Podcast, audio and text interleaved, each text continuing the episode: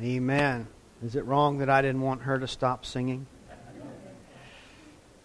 Well, good morning and Merry Christmas to everyone. I'm just curious who is who is opening who has already opened their gifts and then who's waiting for after the service? Have you already opened your gifts this morning? Most. And who's waiting for after? A few brave souls. we had our Christmas yesterday, so uh, we've already partied. We're partied out already. Who got clothes? All right. Who got tools? Just what is wrong with you people? Only a few got tools? Wow, that's the best Christmas gift ever. How about like kitchen stuff? Yeah, there's some kitchen stuff. We're good. Well, bless you guys this morning. Appreciate your presence here. And uh, I'm trusting the, the, the Lord Jesus to bless all of our hearts as we commit ourselves to Him and devote ourselves to Him this morning. As you know, I've been doing a little mini Christmas series out of just the very first verses of the Gospel of John, and John's Christmas story is way different than the synoptic Gospels, or Matthew, Mark, and Luke. Uh, they take a different approach. John's approach is from heaven's perspective, it's a more spiritual approach.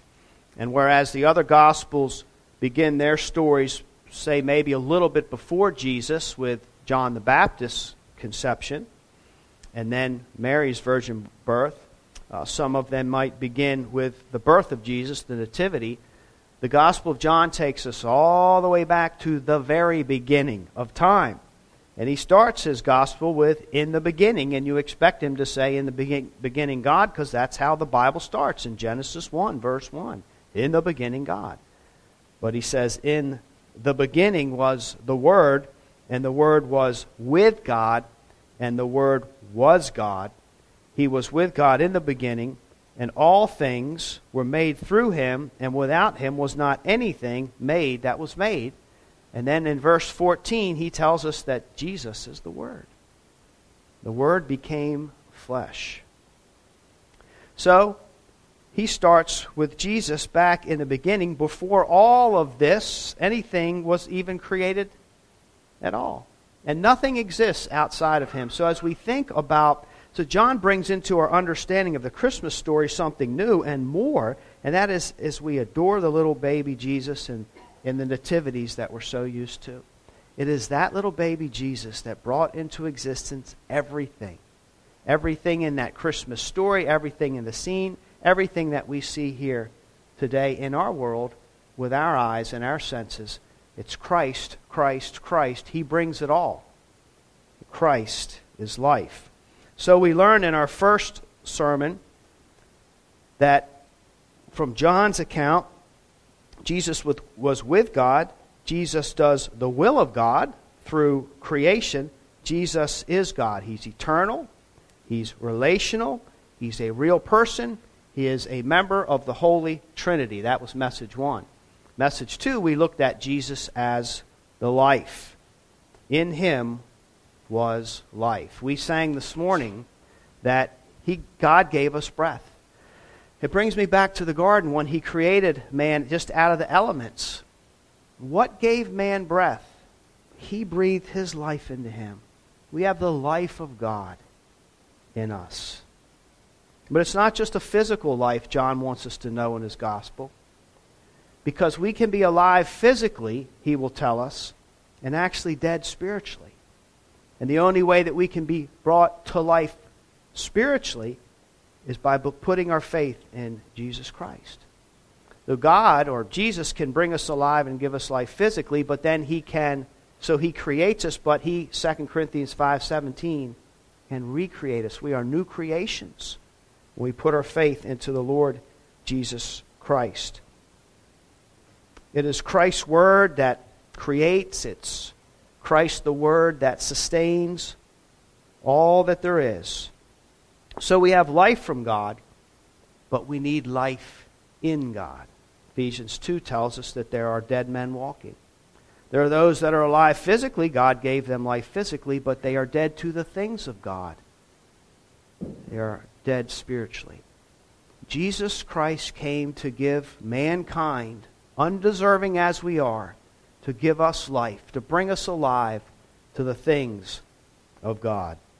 We need life in God, not just life from God, and Jesus Christ has the power to do both. So, the Christmas story, the Nativity as we know it, invites us, I think, to wander, to wander beyond the boundaries of this life, to wander beyond what our senses are aware of, and to be satisfied and to be drenched in a living relationship with the Word who became flesh and dwelt among us. In Him is life.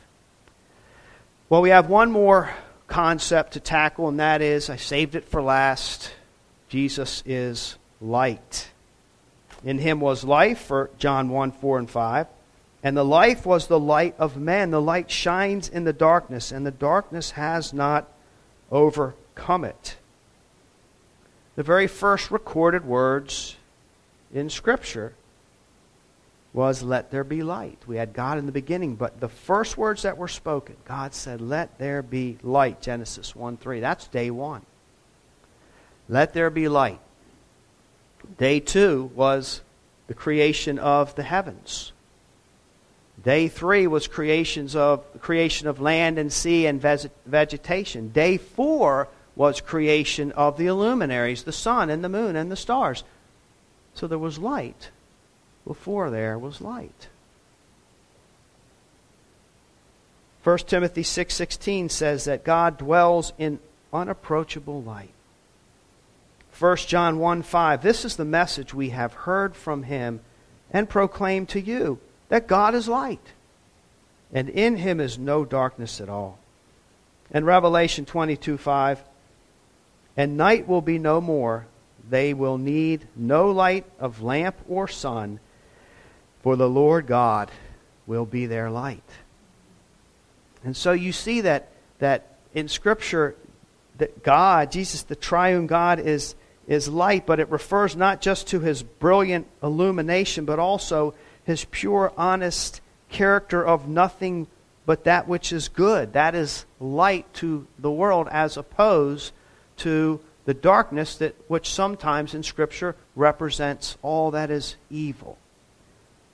God is light, Jesus' light represents all that is good. And I think that there are certainly things in John's gospel, doctrines, theological perspectives that are hard to track and hard to follow. But we know light. That's our world. That's our everyday life. We're enjoying light right now. So as we think about light, first is that what does light do but reveal? Life reveals. When you're driving at night or you're driving, it starts to get dark. What do you do? You got to turn your headlights on or you may have an accident. You got to see where you're going. You walk into a room, it's dark. The first thing we do, thank the Lord we have electricity, we flip a switch.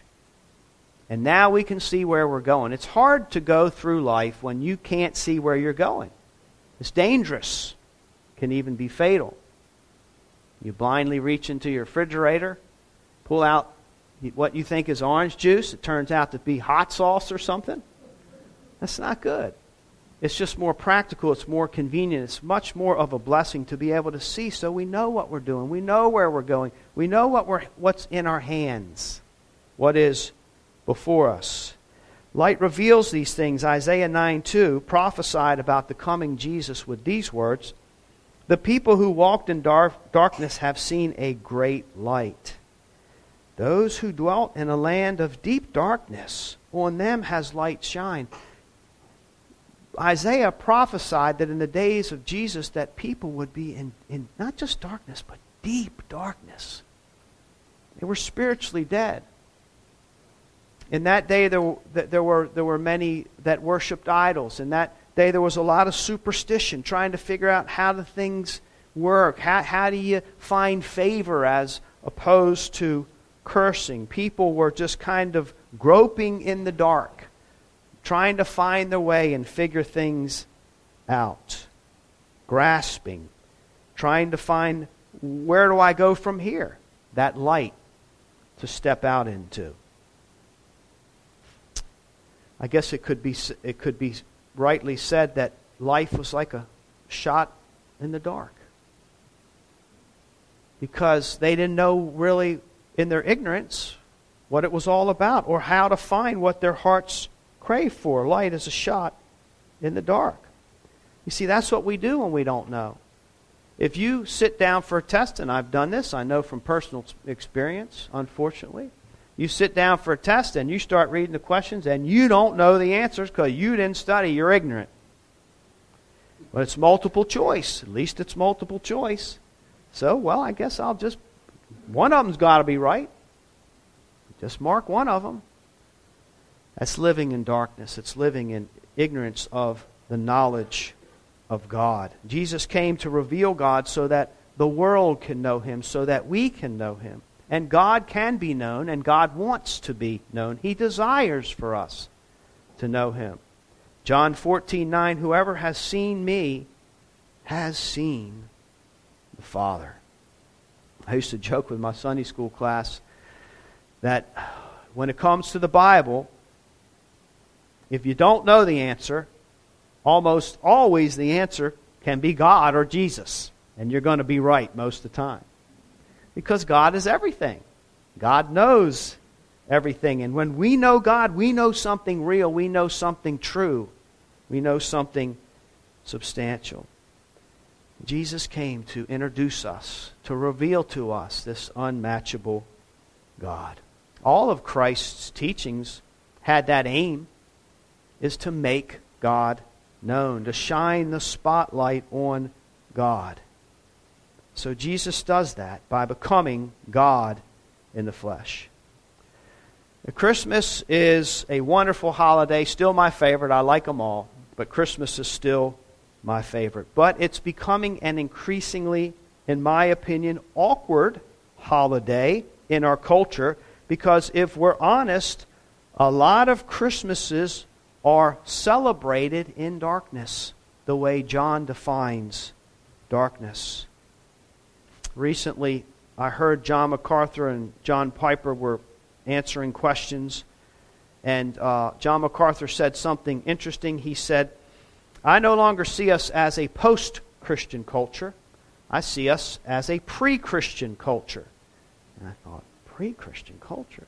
A post Christian culture still has remnants of Christianity. He said, We are now pre Christian. It's as if Jesus never came into the world. We go about our lives as if God doesn't exist at all, as, it, as if the gospel had never been preached. Now, I don't know that I would take it that far. He lives in California, so it probably makes perfect sense to him, but I don't know that I would take it quite that far. But we go all out and we decorate and we have our grand illuminations, and they are beautiful, but they are monetary because without God, or the knowledge of God, or the light of God, we can't track them to anything or point to anything beyond that beauty that we see. And Christmas done ideally and Christmas done rightly, everything that we do about Christmas should point to something bigger than we are, something more beautiful than what we have created or decorated or how we've wrapped our gifts. That is the true meaning and the true beauty of Christian, Christmas, that it points to something more joyous, more infinitely satisfying than even the pin, pin what is it, Pinterest perfect Christmas tree encircled with a plethora of gifts. It's, there's something beyond all of the joy that we experience, and it was so nice to see everybody come here this morning in such a good mood, see all the chatter and the smiles and everybody's excitement. Exciting. All that points to something greater, something bigger that Christ brings to us.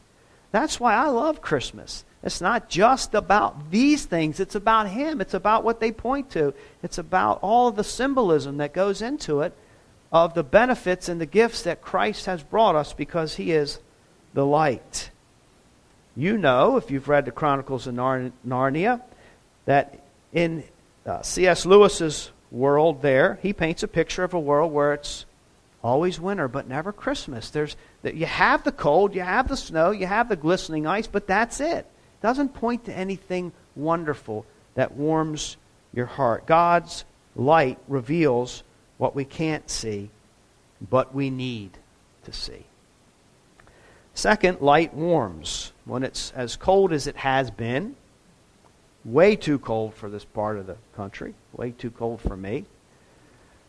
Your body can't generate enough heat. If you're stuck outside, you can't generate enough heat to keep yourself warm. You need to find a source of, of heat and warm up to it. Jesus came as the, the shining light, to, as, as our source of heat to bring us God so that we can warm our hearts and our empty souls up with the fullness of God, to be worshipers that worship in spirit and truth. You see, to, to walk in the dark and to live in the dark is to be cut off from the warmth and the light of God. There's a sense as we think back in the garden when man was expelled because of his sin, he was cut off from those things of God left out in the cold by his own doing. But when the light comes in, it warms our hearts and it changes them from the inside out. John 14, 46, um, John 12, 46 says, I have come into the world as light, so that whoever believes in me may not remain in darkness. Isn't that interesting how Jesus often makes things so plain and simple. Here's your options. Here's where you are. You're in darkness. Do you want to continue in that way? Because I'm light. I can light your path.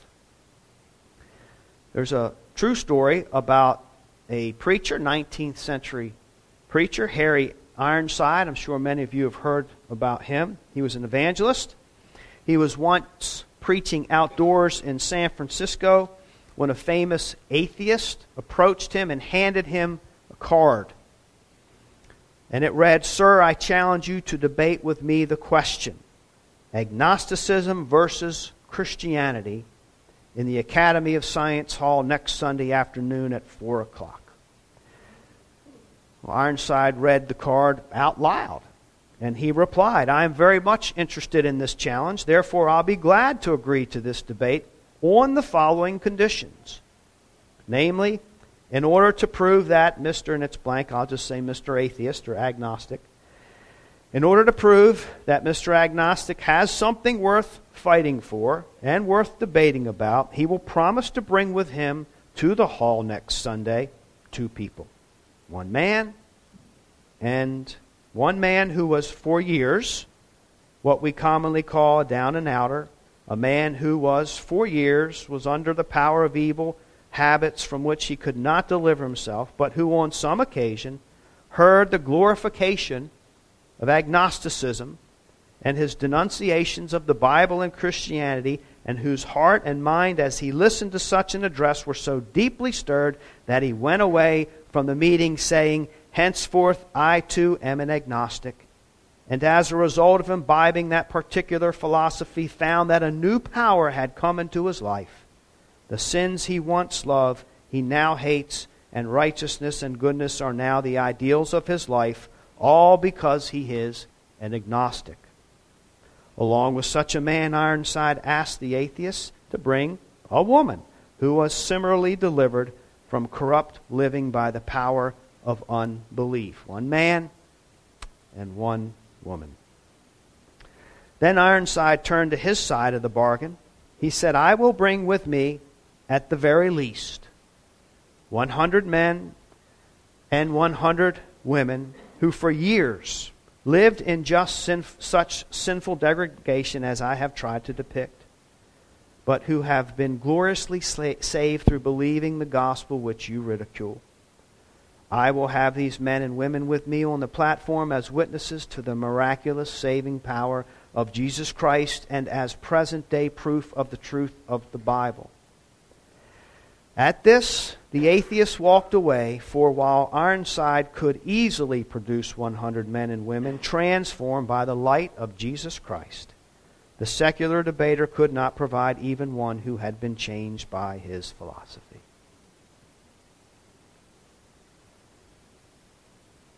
How do we live without the light of Christ? How do we live without the knowledge of God? What do we cling to? What lights our path? What warms our heart? What satisfies our heart? What answers our questions?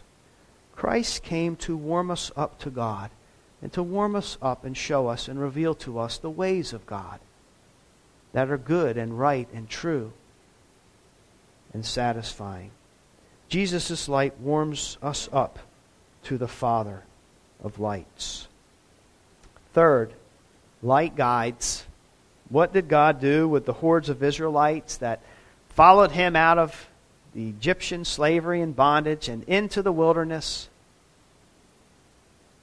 The Lord went before them by day in a pillar of cloud to lead them along the way, and by night in a pillar of fire to give them light that they might travel by day and by night. They were pillars, you couldn't see them.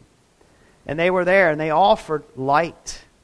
They offered the direction that, that the Israelites needed to know where to go. Where did God want us? Where is He taking us? How do we get into this promised land? However we go, we got to follow God.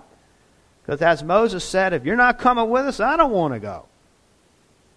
But it wasn't just the pillar that offered the, the warmth and the light and the guidance.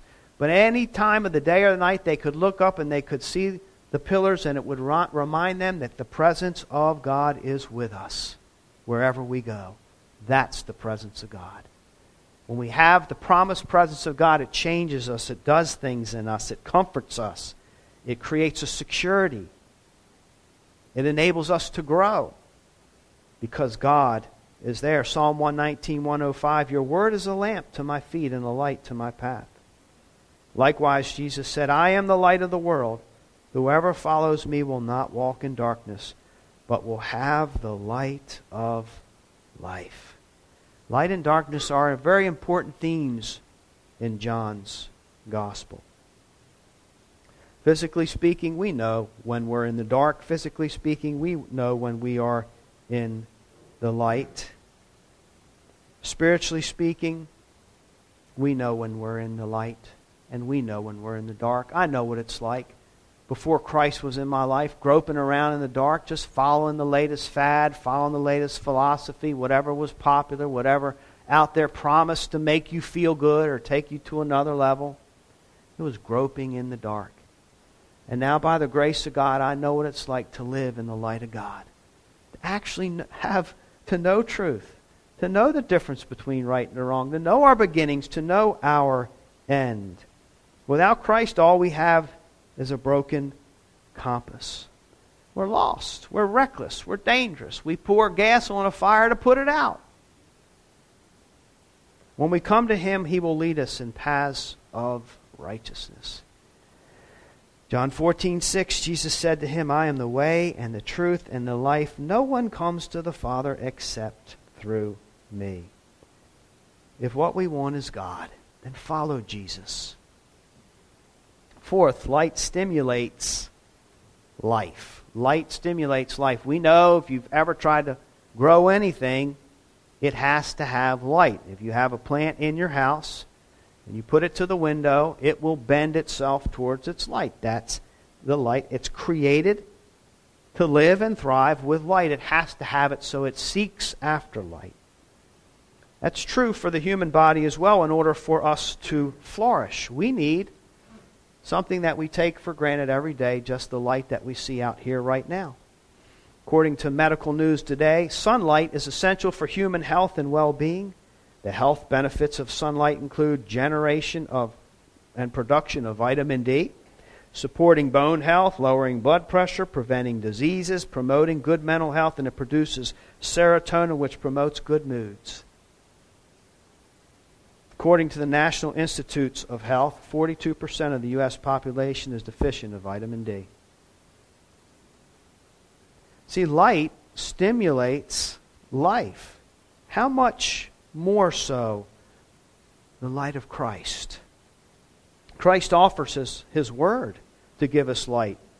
Thy word is a light, a lamp unto my feet. It's alive, God's word. It's living, it's active. Not only do we read it, you've heard before, but when you come before God's Word, it reads you. But it blesses you, it guides you. If we deprive ourselves of God's light, we can't expect to grow in God's ways. Yet Jesus said in Matthew 5:16 in the same way, let your light shine before men that they may see your good deeds and glorify your Father in heaven. It's God's plan that with the light of Christ, with our love and devotion to God, with the way we live, the way we worship Him, that people look at us and say, That is remarkable. That change is remarkable. It can be nothing short of a work of God. And as a result of our lives of praising and glorifying God, that others would see and be attracted and also give glory and praise to God because only God could do such a thing. The Christmas season provides a tremendous opportunity for God glorifying good works. We can give selflessly, we can receive humbly, we can sing loudly, we can fellowship joyfully, and we can all see gratefully. Fifth, light is not overcome. John 1 4 through 5. In him was life, and the life was the light of men. The light shines in the darkness, and the darkness has not overcome it. So the light comes into a world that opposes it. So immediately you have this concept of a conflict, of a battle that goes on between light and darkness, a battle for our souls, by the way, a bitter conflict. Jesus said, This is the judgment. The light has come into the world, and people love the darkness rather than the light because their deeds were evil, John 3:19. So let me close with this, and then we're going to rather than have a benediction, we're going to sing our benediction. I don't know how Noah has I've left it to Noah to decide exactly how we'll do it. He probably didn't want me to say that, but anyway, we're going to close with a song as our benediction, and we will leave joyfully, peacefully, and hopefully in the light. But let me just close with this illustration.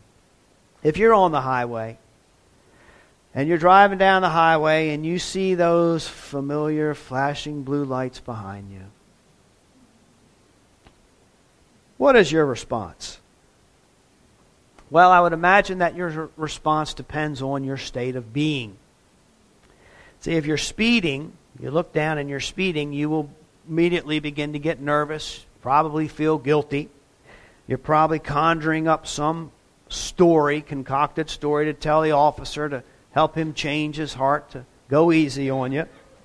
There's a sense of dread there if you were speeding, if that was your state. Because it exposed the transgression. It depends on your state of being. It could be that you're already guilty. Matter of fact, you're on the run, and the last thing you want is to get caught by the cops. Those lights, because then it means that you're captured, it means jail time, and it means loss of freedom. So all you want to do is run from the lights by all means. But if you're that person on the highway, and you're on the side of the highway, because you're broken down in the middle of nowhere and you're lost, and you got nothing, you got no means to communicate, you're stranded, and you see these lights, and they pull over to the side of the road. It depends on your state of being. You welcome those lights. You welcome that help. Without it, you stay broken, you stay lost. When we realize how lost and broken down we are, and our need for God's mercy, and when we realize how willing God is, plea after plea after plea, how many pleas have you had to follow after Christ in your lifetime? We realize how willing He is to save us from peril. We will gladly welcome the light the lift from lostness that will take us back home. We will gladly welcome Christ into our hearts. The coming of the babe in the manger is significant because it means that no matter how violent, no matter how evil, no matter how dark this world becomes, no matter how much this world hates Christ, no matter how much this world hates those that believe in Christ, the light of Christ will not be overcome. The summation of the book of Revelation, as confusing as it is, is our side wins. God wins. The light wins. No matter how much we fight against it, it will not go away. The light will not go away and will not go away in our lives. Thank the Lord, no matter how much we fight against it. Christ will pursue us because the light overcomes. John's gospel is written so that you may believe that Jesus is the Christ, the Son of God, and that by believing you may have life in his name. Life in the name of Christ is available to all of us. What a wonderful Christmas gift. But what do we do? We just acknowledge our lost and broken down state, and embrace God's merciful gift, the light of Christ. Christ's coming allows us to hope and anticipate a kingdom of never ending Christmas like celebrations where joyous good and beauty never end but only grow grander. May God bless the preaching of His Word. Merry Christmas to you. Have a blessed day. And Noah, come and whoever's going to come help you, close us out. As I just want us to leave adoring Jesus Christ.